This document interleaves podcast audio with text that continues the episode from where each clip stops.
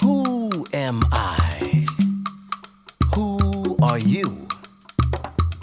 Do I know me? Do you know you?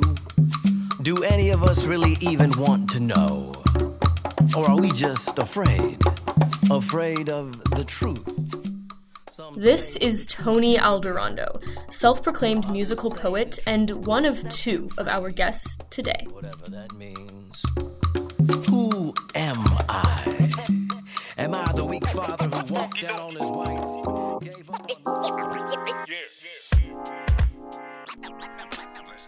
Hello, everyone, and welcome to Poetic Pontification, a podcast that talks all things poetry in the East Bay.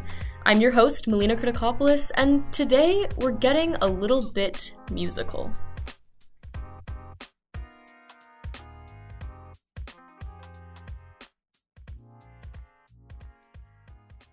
You know, I'm a musical poet. Um, I love doing it to music, and if, if there's no drumming behind me or guitars or, or a band, but you know, there's still like um, there's there's like a flow and a rhythm in my poetry. If you're an avid Poetic Pontification listener, you may actually remember Tony. We spoke in the spring, and he gave me the title for season one, episode nine. Right now, there's like a Bay Area Renaissance going on with poetry. I'm telling you, maybe Yeah. it was in New York in the '60s, but it's happening right now, and it's incredible. Well, I could not get Tony and his musical poetry out of my head, so I called him up again for another interview. Awesome. Lovely to be speaking with you again today. Thank you so much. Uh, it's a pleasure to be here. But before we get into that conversation, I want to give you all a bit of musical poetry history.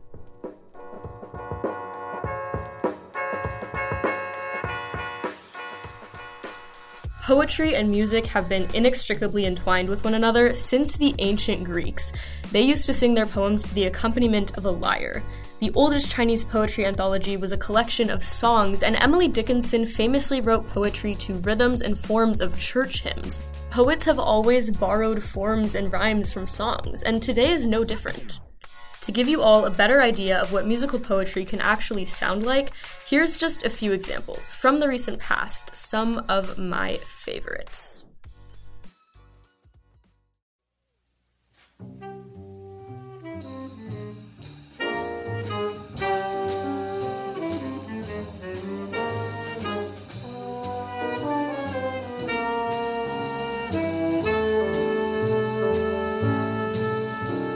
I said to my baby, Baby, take it slow. I can't, she said, I can't. I got to go. This is Langston Hughes, renowned African American poet and a really large part of the Harlem Renaissance. This was recorded in 1958, with Hughes reading his work over musical accompaniment by Charles Mingus and Leonard Feather. You won't get a dad blame thing. A certain amount of nothing in a dream deferred. This next example combines old and new. Allen Ginsberg had a book published in 1971 called The Fall of America. It was a collection of poetry, it was one of his many, and in 2021, a bunch of contemporary artists came together to commemorate it. They put together this album called Allen Ginsberg's The Fall of America 50th Anniversary Musical Tribute, and they basically took recordings of Ginsberg's old readings and current re recordings and different musical aspects, and really created an interesting contemporary album out of it. This particular recording is called Manhattan 30s Flash.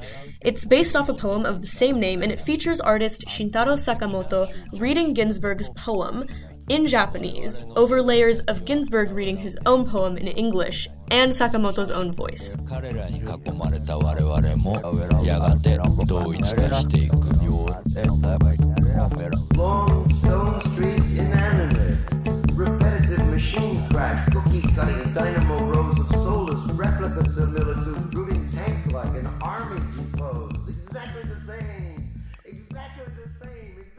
Last in our little journey of musical poetry, we have Tongo Eisen Martin's Not a Poem.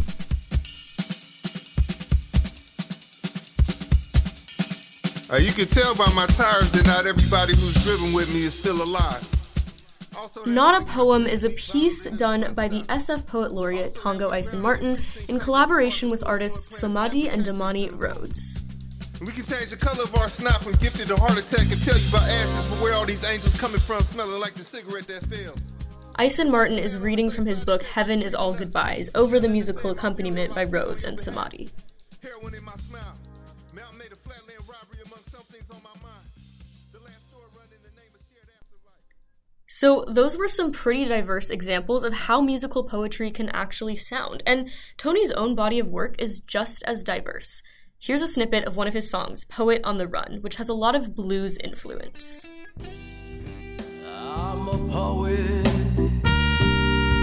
I'm a poet on the run. But it doesn't stop there.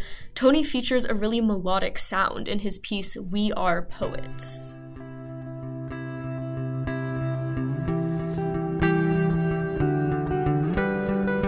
We are poets. We're at open mics. That And of course, there's the style that I first heard him in, which is that classic free verse over drum accompaniment style. Here's a little bit more of what we heard at the beginning Who am I? I. Am I the bastard delinquent child my mama couldn't handle? The good boy gone bad, the bad man gone mad. A strung out dope fiend in a With to this incredible work pearly comes incredible methodology. Here's Tony speaking on how he actually writes these poems. every poem is like a small film to me and every poem you know when you go to the movies you should leave like what did i learn what did i get from that? Was it happy sad? What should i not do? Or what could i would you come away?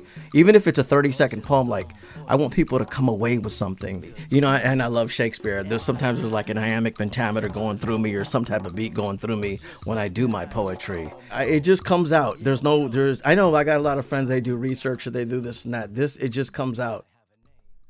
It just comes out. Now, that's apparently a common theme in these musical poets, and it's something our second guest today also mentioned. I am like a very auditory person.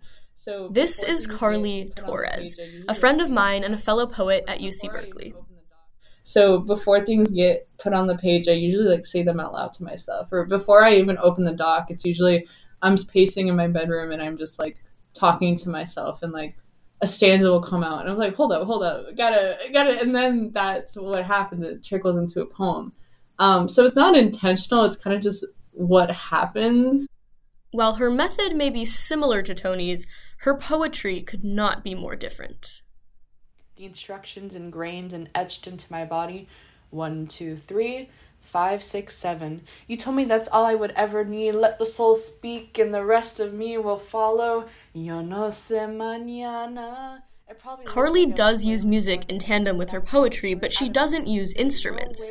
She uses her voice. About the release of the recycled heart rushing towards every corner of your limbs. Yo no sé mañana. Quien va a estar aquí? I'm better now. In musical poetry, there's a big difference between performance and reading. Tony's poems, in their full musical form, can't really give the same effect they would on paper. But Carly's are different. Since she's just using lyrics, the musical aspect has the potential to come through. Here's what she had to say about that difference. Yeah, one of the things um, a friend shared with me, and something that'll probably stick with me forever, is that it's not your poem anymore when somebody else reads it or gets their hand on it. So if they don't see it the exact same way or they don't have the same vision, good for them. So be it. They get to run with it and vibe with it in whichever way they choose. Um, yeah. If the goal and the point itself is storytelling, why not both?